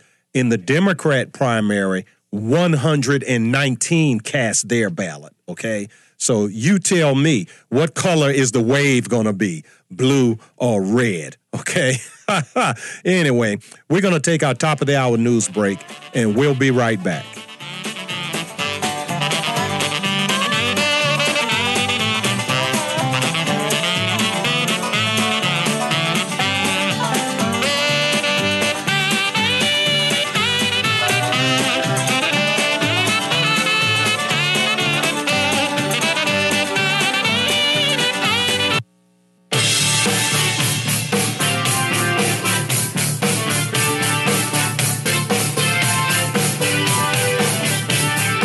Welcome back to the program, Virginia. Your friendly neighborhood hatchet man, Brother Craig, coming back at you live here, sitting in for Scott and Richard Lee on the Lee Brothers radio program. The number here, if you would like to call in, in our final hour of the day. And, uh, hey, it's uh, these first two hours have really flown by fast, folks. And uh, so, hey, if you'd like to participate, eight oh four, four five four, one three six six is the number, eight oh four, four five four, one three six six. Six. And uh, yeah, we had a caller online during the news break, and uh, we lost you. So if you're there, uh, just uh, holding on, uh, hang up and dial back, okay? eight oh four, four five four, one three six six. Now, uh, again, we, uh, oh, before I get to that, let me talk about the challenge that I issued, okay? We had this, um, I don't know if you'd call it a Facebook battle or... Well, I don't know. Maybe it was a Facebook battle. But anyway, there was a, a friend of mine put a post up, a picture of a church that had a huge sign on the church that says Black Lives Matter, okay? And so uh, he posted the picture with a comment under it, uh, you know, something to the effect of uh, a church should reach out to all people and all lives should matter, okay? Because th- this is the attitude of God, that we all matter, okay? And it's, you know, shouldn't be, you know, white lives matter or Asian lives matter or black lives matter or the rich matter or the poor matter. You know, everyone should matter. And so I po- I reposted it, and then I typed my take on it, and I'm telling you, that thing has traveled all over the United States of America with uh, comments from all kinds of people in, in, in, well, I can't say all fifty states, but many, many states, okay? Uh, people are commenting, uh, most are commenting uh, positively, that they're in agreement, uh, you know, that for the most part, folk, folks are just fed up with this stuff. You know, in particular on our side of the aisle, and yes, I said our side, okay, because one of the people that complained to me complained about me using the word of, you know, sides, okay, or that there are no sides. And it's it's ridiculous to think that there are no sides, you know. I mean, you know, the Bloods and the Crips against the cops, that, those are sides, okay, um. You know, communism versus capitalism and the wars that have been fought, those are sides, okay? The Civil War, the North and the South, those are sides, okay? The Revolutionary War prior to that, you know, America and the Patriots against England and the Loyalists right here in our own nation that wanted to stay with England, which was one third of the people living here, by the way, okay? Not an insignificant uh, group of people, all right? And uh, and a lot of them were uh, powerful and influential. And the, one of the main reasons they stuck with England is because they were satisfied with the status quo and didn't want anything to change. You know, sound familiar? You know, you anti-Trump folks out there, uh, th- this is just how it is. Folks that are getting a good result from current situations, they don't look at how good or harmful it is to the rest of society. They look at how good or harmful it is to them personally, okay? This was true in the Revolutionary War. This was true four generations later in the Civil War. This was true in World War Two. I mean, never forget now, the Kennedy family got rich uh, uh, with Joe Kennedy being a war profiteer. Uh, he was ambassador to Germany, and so he used those connections to do business with the Germans, okay? And that, uh, along with during the Prohibition years, the um, the Kennedy family uh, selling uh, bootleg liquor, okay? This and the, with mafia ties, this is how they got rich, okay? These are the Democrats, all right? You know, slavery in the, in the uh, Civil War, Democrats, okay? Drugs, pharmacia, um, Franklin Delano Roosevelt, the Delano family, okay? Opium. The Delano family owned the ships in the opium trade that took the opium to China, okay? And and this is, you know, one of the reasons why the Chinese have an attitude today, okay? Can you blame them, okay? Again, Democrats, okay? So drugs, liquor, war profiteering, slavery, okay?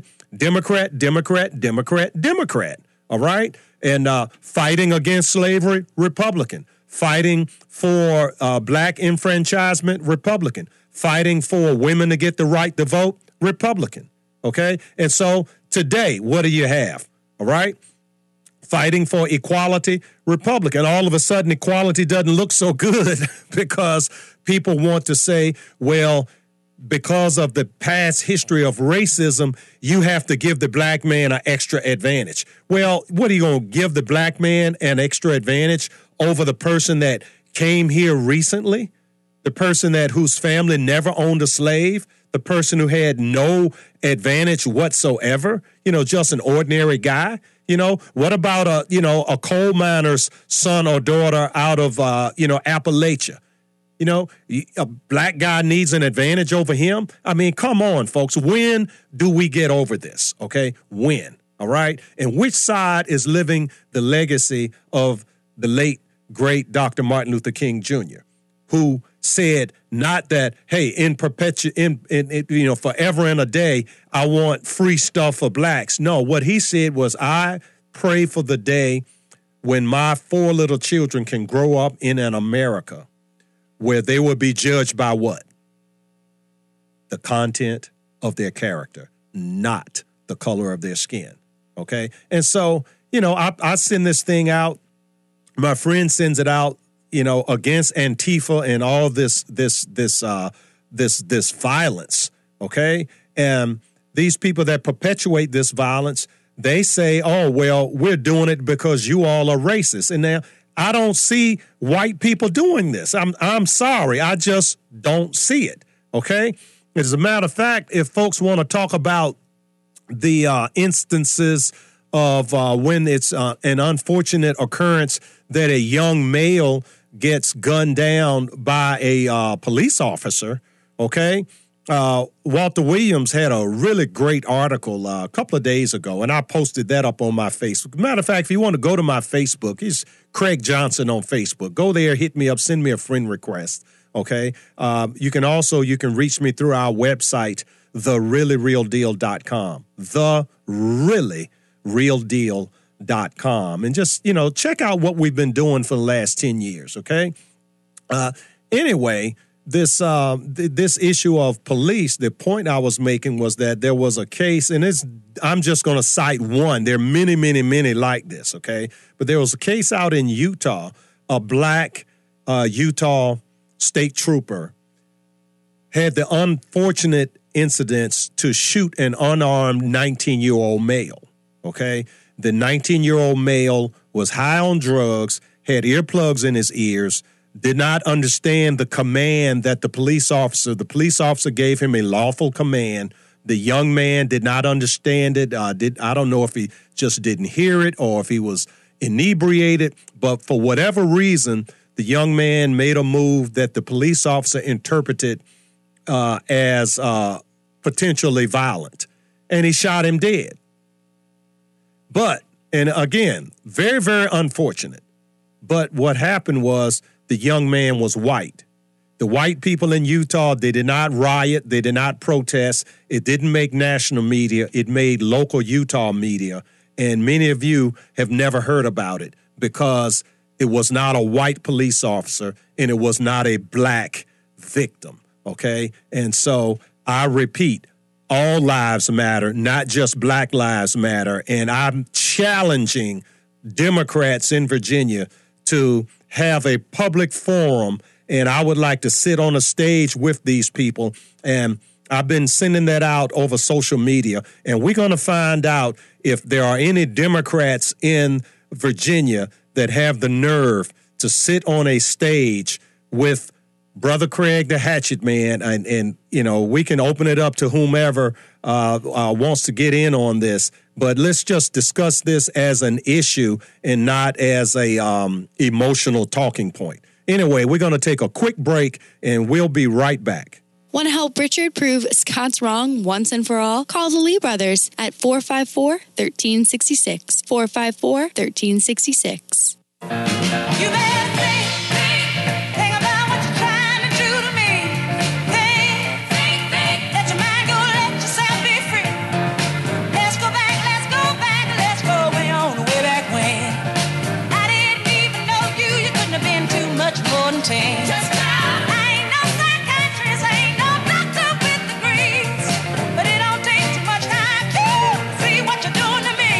welcome back to the program, Virginia. Your friendly neighborhood hatchet man, Brother Craig, sitting in for Scott and Richard Lee as we listen to a little bit of the late, great Aretha Franklin. Uh, hey, you got to think, and it really is. She really is right. It's all about freedom. And, uh, hey, um, eight oh four, four five four, one three six six is the number if you would like to participate, eight oh four, four five four, one three six six. You know, back on the subject I was sharing with you, the good news is that, you know, Uh, blacks and, and, you know, and other minorities with brown skin are not falling for it this time, okay? This case in point, this silliness with Omarosa, the silliness with uh, Kareem Abdul-Jabbar, okay? This, this, this joker says the national anthem is a slave song, okay? And it's, I mean, you, you can't make this stuff up, folks. It's just absolutely ridiculous.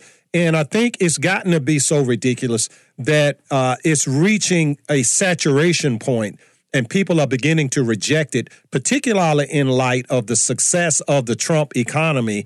And uh, and and folks are looking at, hey, you know, if it's going to help my pocketbook, you know, even for some people that are mature enough to not personally like uh, President Trump, I like Trump, okay? But you don't have to like him. But look at results, not a minutia. And we want to welcome Chuck to the program, calling all the way from uh, down in Emporia. And uh, how's our reception down there in Emporia, Chuck? Oh, you got an outstanding signal down here, uh, Bro Hatchet. All right, all right. Uh, what's on your uh, mind, sir? Do you, do you remember that uh, biology teacher, Marcus I believe Peters, that was shot uh, around about a month and a half ago. He was naked, and uh, the police officer tried to tase him. I do remember hearing something about uh, someone naked, uh, and, and this was in Richmond, right? That's right, that's right. I did I was, not know he was a teacher, though. Yes, he had graduated from uh, V C U uh, around about a, maybe two or three years ago. And he was a biology a teacher there in the area there. And, so uh, uh, was him being naked, was that a biology demonstration? I don't know. I don't I don't know, uh, Bro Hatchet, but, uh, but uh, uh, he was uh, naked rolling around uh, in, in the highway, and the police officer gave him a command. He was charging at the uh, police officer. He, he shot him. At him with a taser, so that didn't have any effect. Wow. But then he had to go ahead and uh, use his um, uh, uh-huh. uh, used deadly force on him. Wow. And then uh, I saw that his family members, they were, they were lawyered up, and they mm-hmm. had these protests going on and so forth.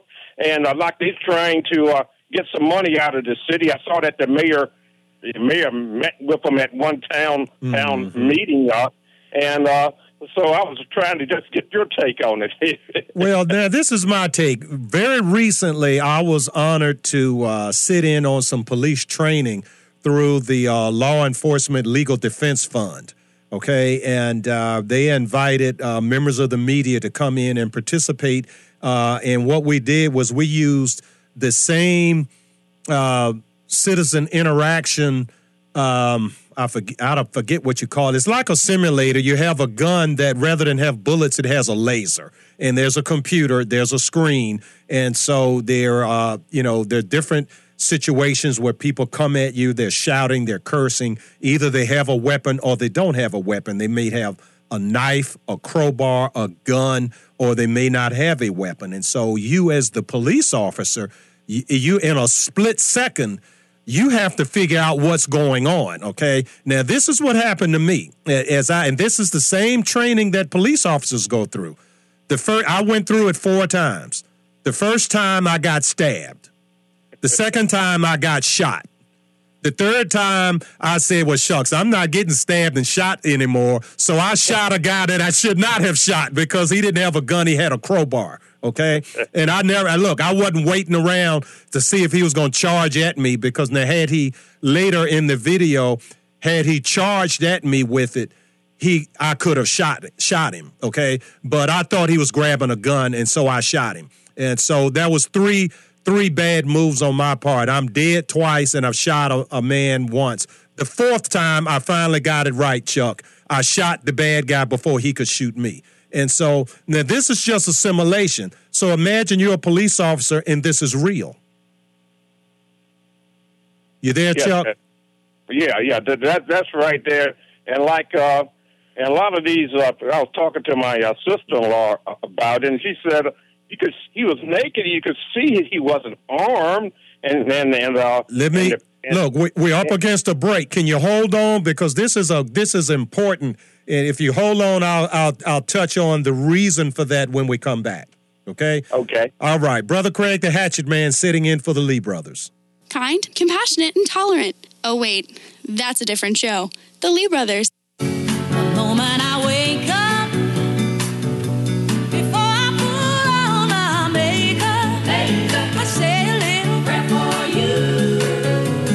Welcome back to the program, Virginia. Your friendly neighborhood hatchet man, Brother Craig, coming back at you live here on the Lee Brothers radio program. And, uh, yeah, Sister Aretha, I could use all the prayer I can get, I'll tell you. And, uh, oh, I love that song. I'll say a little prayer for you. And uh, she surely will be missed. And uh, right now we have Chuck from Emporia, and Chuck brought up an excellent point. Uh, which, uh, now this is one of the things I was thinking, Chuck, is very similar to what you said, that if the guy was naked, you could see he wasn't armed. And prior to this training, I used to think that about people who had, for example, a knife. And I would think, well, wow, why would you shoot a guy with a knife unless he was like really, really close to you? If he, you know, if he's uh, far off, uh, you really don't have to shoot him. And uh, but what I found out was that, uh, and in the simulation, remember, I got stabbed, okay? And the uh, the trainer uh, did a live demonstration with me where he uh, took a knife and was walking back and forth uh, like, the you know, and he was mumbling something, you know, as though he was not a real threat to me, but he was just confused or whatever. And And, and so, and I relaxed, and then I, I had one hand on the gun, and the other hand I lifted it up to say, well, sir, could would you please just calm down and tell me what's going on? And before I could get the gun out, he was on me and had stabbed me, okay? And so what what happens in these situations where a person, they either they have a knife, and you can see that it's a knife and it's not a gun, or if they have a, a baseball bat, a crowbar, a pipe, or if they're unarmed, okay, but they are coming at you. What happens, particularly in cases where a person has been tased and they continue to come, the adrenaline has taken over so much that the taser has no effect. And there are many police officers who are dead because they didn't take a guy out that was coming at them. They felt sorry. And the guy took the officer's gun and killed them with it, okay? As was attempted to happen in the case of the brown boy in um, in, in um, Saint Louis, okay? And so, did that answer your question, Chuck? All right. Yes, yes, brother. You take care. You have a nice weekend. Okay. Thank you, Nail. You too. Well, all right, folks. We'll be right back. eight oh four, four five four, one three six six. Brother Craig sitting in for the Lee brothers.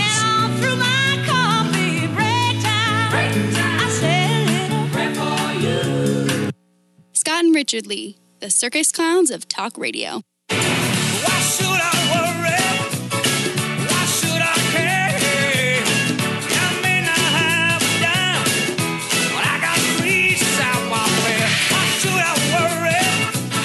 Welcome back to the program, Virginia. Your friendly neighborhood hatchet man, Brother Craig, sitting in for Scott and Richard Lee. Our final thirty minutes of today's program, and, uh, well, maybe a little less than thirty minutes uh, at this point, but uh, we would love to hear from you out there. The phone number here, if you would like to participate, eight oh four, four five four, one three six six, eight oh four, four five four, one three six six. And uh, we had Charles on the line earlier. He had to go, but before he left, he sent uh, a Facebook message watching me on the on the Hatchet Cam on, on Facebook. And uh, uh, Charles wanted to ask about what's going on with the uh, terror training camp where they had the children out in New Mexico. And uh, he seemed to uh, indicate that he thought that the um, authorities out there had bulldozed it. And I'm sitting here Uh, trying to uh, pull it up online, and uh, I have not yet been able to pull anything up that would verify that, but uh, I'm telling you, if that's the case, I would not be surprised at all, okay? Uh, for one thing, this, uh, this, this, this training camp with these children, these in filthy conditions, okay? Um, one child was found dead, okay? Three or four years old. Uh, they were malnourished. Uh, they were nasty, and, and they were being trained to kill fellow students. And here we are, you know, gearing up to, uh, you know, get our children uh, books, clothes, uh, computers, uh, things to go to school to succeed. And these people, they're preparing their children to kill your children, okay? And so, and and, and people are spending all this energy on Trump hatred, okay? Trump's trying to keep your hind parts safe. Trump's trying to keep your children safe. So it's like Trump cares. It's the same thing I say about myself. I care more about these people's grandchildren than they care, okay? I don't want your, your children or your grandchildren to be killed. I don't want a pedophile to have access to your children and grandchildren. But these neoliberal uh, democrats, you know, they take the side of the terrorists. They take the side of the Muslim population, and I get it that not all of the billion-plus Muslims uh, want to kill you. But since I'm not a mind reader, and they, these people that uh, favor them, nor are they. They're not mind readers. None of us is a mind reader, okay? So you have over a billion people, and you have uh, what? Is it ten percent? Is it five percent? Is it twenty percent? Who knows what the percent is, okay? What we do know, it, it is not zero percent, okay? Even if it were as minuscule as one percent, okay? one percent of a billion is one hundred million. So here you have, so let's just say it's the lowest number. So you have an army with uh, one hundred million people, okay? Uh, is our army one hundred million strong? Our whole nation is only three hundred million strong. Okay, so one hundred million people is like one-third of our entire nation. Okay, so come on, folks. Come on. This is just common sense, and it gets to the point of uh, it's almost ridiculous, the short-sightedness of these selfish people that for their own personal gain, they sow discord in this nation, and this is done purposefully. And what do you get from the low-fat Republican crowd, you know, who are afraid to voice any opinion that the New York Times or M S N B C or C N N can uh, come and say, well, hey, Senator so-and-so is mean. I mean, really, really, okay? Truth has a cost to it, folks. And we have to be willing to tell the truth. And you have to understand that there is there are going to be people out here that are going to have your back. When people see you willing to speak up and tell the truth, I'm speaking to people in leadership now, people in media, people in politics, people who, uh, you know, high up in the military. And it's, it's so sad, probably the biggest thing that's a disappointment to me. And look, and I'm a tough guy. There's not much that disappoints me because I understand the way the world works, okay? But, you know, all my life I've always had this great respect and admiration for the military, and uh, particularly our service academies. You take a place like West Point where they have a, a, a motto there. They say a cadet will not lie, cheat, or steal, nor tolerate those who do. And as I analyze the state of politics in the United States of America, okay, and I see particularly, not that the Republican side is pure. There, there, anything that involves human beings is not pure. So let's just take uh, one hundred percent purity. We take that off the table. But we cannot pretend that the level of wickedness, selfishness, self-serving, we cannot pretend that between Republican and Democrat it's a fifty-fifty split. Nor can we pretend even that it's close. We can't say, well, oh, it's sixty forty, uh, hatchet man, so uh, big whoop, you know, uh, Democrats are ten percent worse than Republicans. We we can't even say that, okay? If we could say it was eighty twenty, you know, I think it's worse than eighty twenty, to tell you the truth.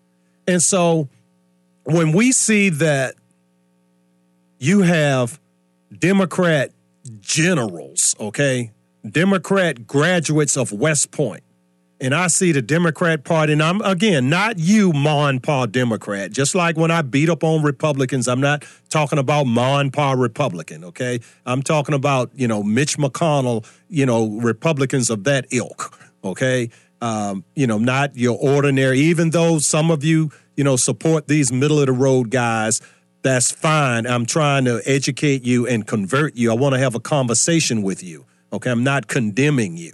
And it's the same thing when I um, speak truth uh, towards the Democrat Party. I'm not condemning Ma and Pa Democrat. I want to educate you. Uh, and if I'm wrong, maybe you can educate me. But in a, in either event, I want a conversation, okay? Just like when I challenge these uh, Democrat uh, leaders uh, here in Virginia uh, to have a debate or have a public forum on this Black Lives Matter uh, issue. Okay, which sends a negative signal to young black males that somehow, uh, you know, there has to be this special effort made to tell you that Black Lives Matter, because uh, the root of this is an assumption that the police officers do not think Black Lives Matter, that they're somehow cavalier with a black life, where they're more caring with a non-black life. And it's just, it's absolutely asinine. The statistics Uh, don't bear it out. And it's not that the leaders that make these assertions are somehow mistaken.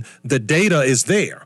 This is purposely done because people benefit from bloodshed, okay? And so maybe many of you don't want to hear this, even when it's preachers, okay? Yeah, it's, it's, it's you know, it's, it's preachers. Read the book of Malachi about the pre- oh, there are many, it's not just Malachi, but, you know, the Lord says that these preachers have failed. And in Malachi, what do they do? They put up a, uh, they protest, oh, no, we're not bad. We're not wicked.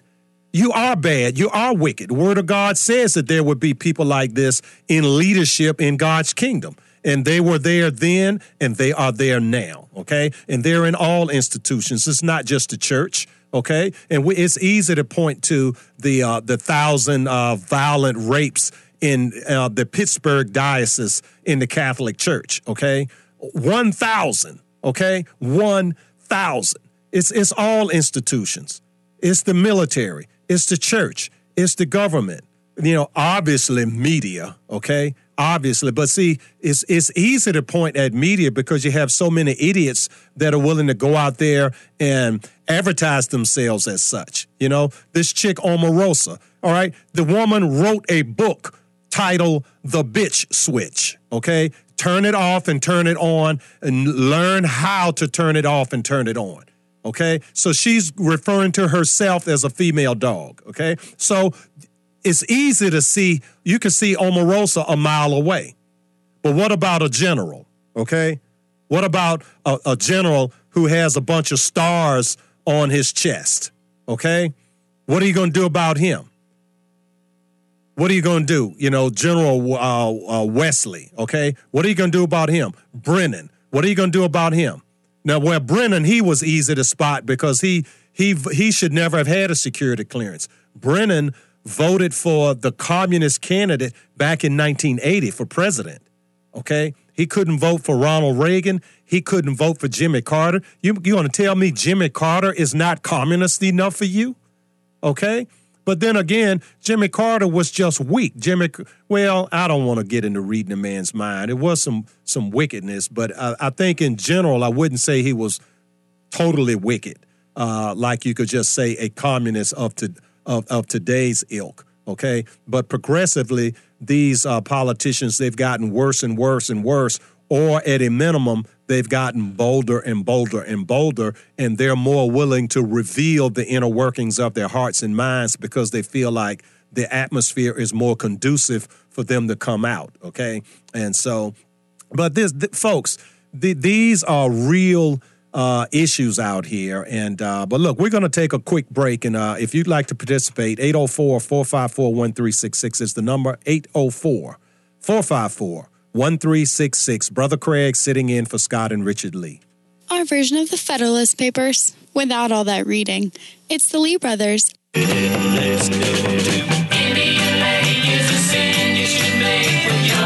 Welcome back to the program, Virginia. Your friendly neighborhood hatchet man, Brother Craig, sitting in for Scott and Richard Lee today. And folks, let me tell you, uh, for the last ten years, I've been hearing these low-fat Republicans in the state of Virginia proclaim, oh, we, we need a guy that can win in Northern Virginia. Oh, you know, I know, no, I, I know what we need. We need a guy that can win with uh, minorities, okay? Folks, I have, there's a guest on the line, and I'm so sorry we couldn't reach him. I've been trying to reach Corey Stewart, and we're just able to get him here. And uh, but this guy has won five times in Northern Virginia in one of the largest, uh, most populated Uh, counties in Northern Virginia, and a majority minority. So he's winning among black, Hispanic, Asian, you know, just citizens, okay? And, you know, as I've been saying, we Republicans, we are living the dream of Doctor King. We don't see skin color. We see citizen. So, Corey, how have you done it, man? Hey, man, you know what you got to do? You just got to stay focused on what people uh, really need. And, uh, in Northern Virginia, that means, you know, keeping their taxes low, but at the same time building the, the parks that they want, the roads that they need, the schools for their children that are uh, constantly, uh, uh, we, we're growing more, and we need more and more of them. You just got to keep your nose to the grindstone and mm-hmm. keep, you know, the, you know, the quality of life up. And that's what I'm going to do in the United as U S Senator. I'm not, I'm not going to go up there and just, you know, spout a bunch of words and not get anything done the way Kincaid does. I'm going to get things done. I'm going to lower people's taxes. I'm going to make more prosperity. I'll be supporting the president. And uh, that's what I'm going to do. I'm going to go up there to get things accomplished. Yeah, yeah. And see, and I like that saying you used to have. I wish you'd keep using it, that you were Trump before Trump was Trump, because you had the toughest anti-immigration stance in the United States of America, but it was even-handed. No one could say it was race-based, because anyone in your county that got arrested, even if it was a, a, a nun from Little Sisters of the Poor, anyone that got arrested had to prove their uh, immigration status, correct? Everybody who was arrested had their immigration status checked, one hundred percent. And as a result of that, Uh, we've handed over eight thousand two hundred criminal illegal aliens over to the federal government for deportation. The violent crime rate dropped in half. And uh, and we haven't had, and I'm very proud of this, we haven't had a single, not one, not a single case of racial profiling in the entire Uh, ten-year period that we've had this policy in place. Right.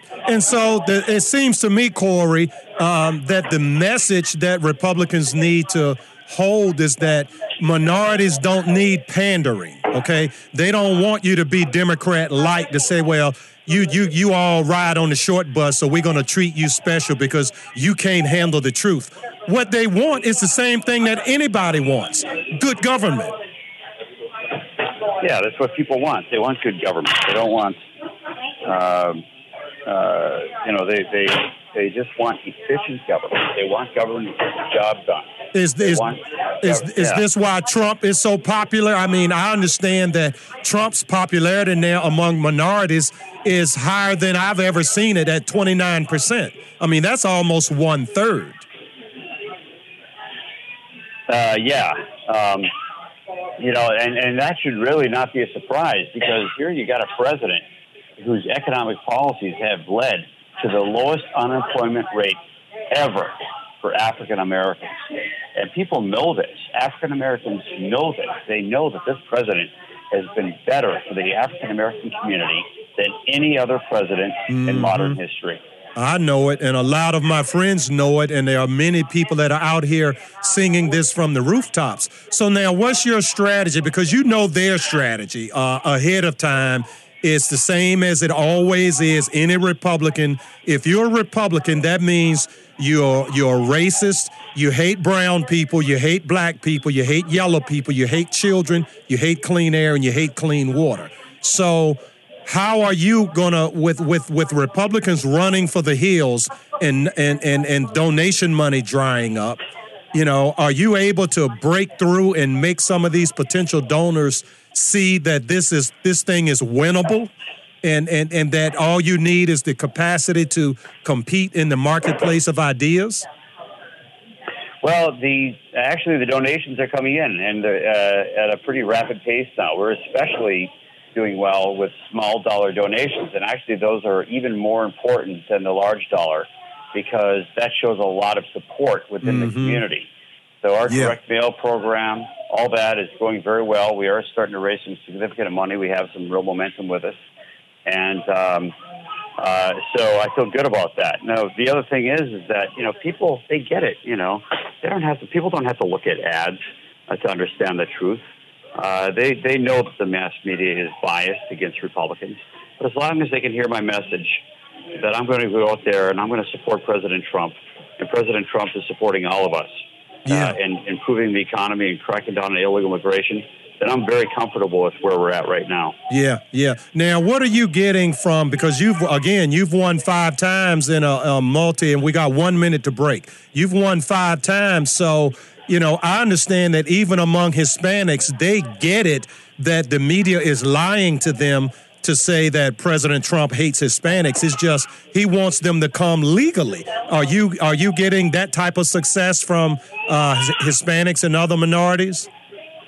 Yeah, you know, that's a very good point. You know, uh, people, you know, the, the politicians would have you believe, uh, and the media would have you believe that, you know, Hispanics don't want immigration enforcement. That's not true. They know more than anybody mm-hmm. the, the impact, the negative impact of illegal immigration, from, you know, decreasing wages and taking jobs, but also the crimes that are committed, because people, when they come across the border illegally, they're not screened. We don't know if they have a criminal background, or let alone a terrorist background. Right. So, right. you know, it's, it's just not true that Hispanics don't want immigration enforcement. They do, and they just want to make sure that it's fair. We have a fair policy. Right now we have chaos, and it's not mm-hmm. good for anybody. Yeah. Well, God bless you, Corey. You keep working hard, man. And uh, look, you're welcome uh, to come on The Really Real Deal anytime. And uh, you keep working hard, and thank you for j- for sharing with us today uh, as I sit in for the Lee brothers. Hey, thanks a lot. I really appreciate it, Greg. All right. All right, folks, that's Corey Stewart. And, uh, hey, Brother Craig, the Hatchet Man here, sitting in for Scott and Richard Lee. We're going to take a quick break, and we'll be right back to wrap up today's program. Well, it's been a fantastic program, folks, and uh, always an honor for me to sit in for Scott and Richard Lee. And, hey, they'll be back next week, and me, your friendly neighborhood hatchet man, Brother Craig, I will be here tomorrow. In the meantime, check out my website, the really real deal dot com, the really real deal dot com.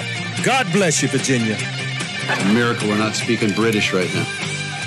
Just to show you how youthful I am, I intend to campaign in all thirteen states. Blithering, blather, sky My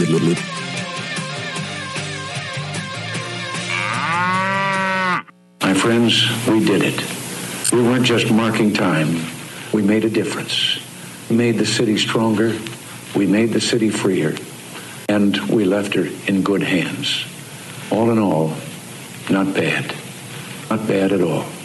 And so, bye. God bless you. And God bless the United States of America.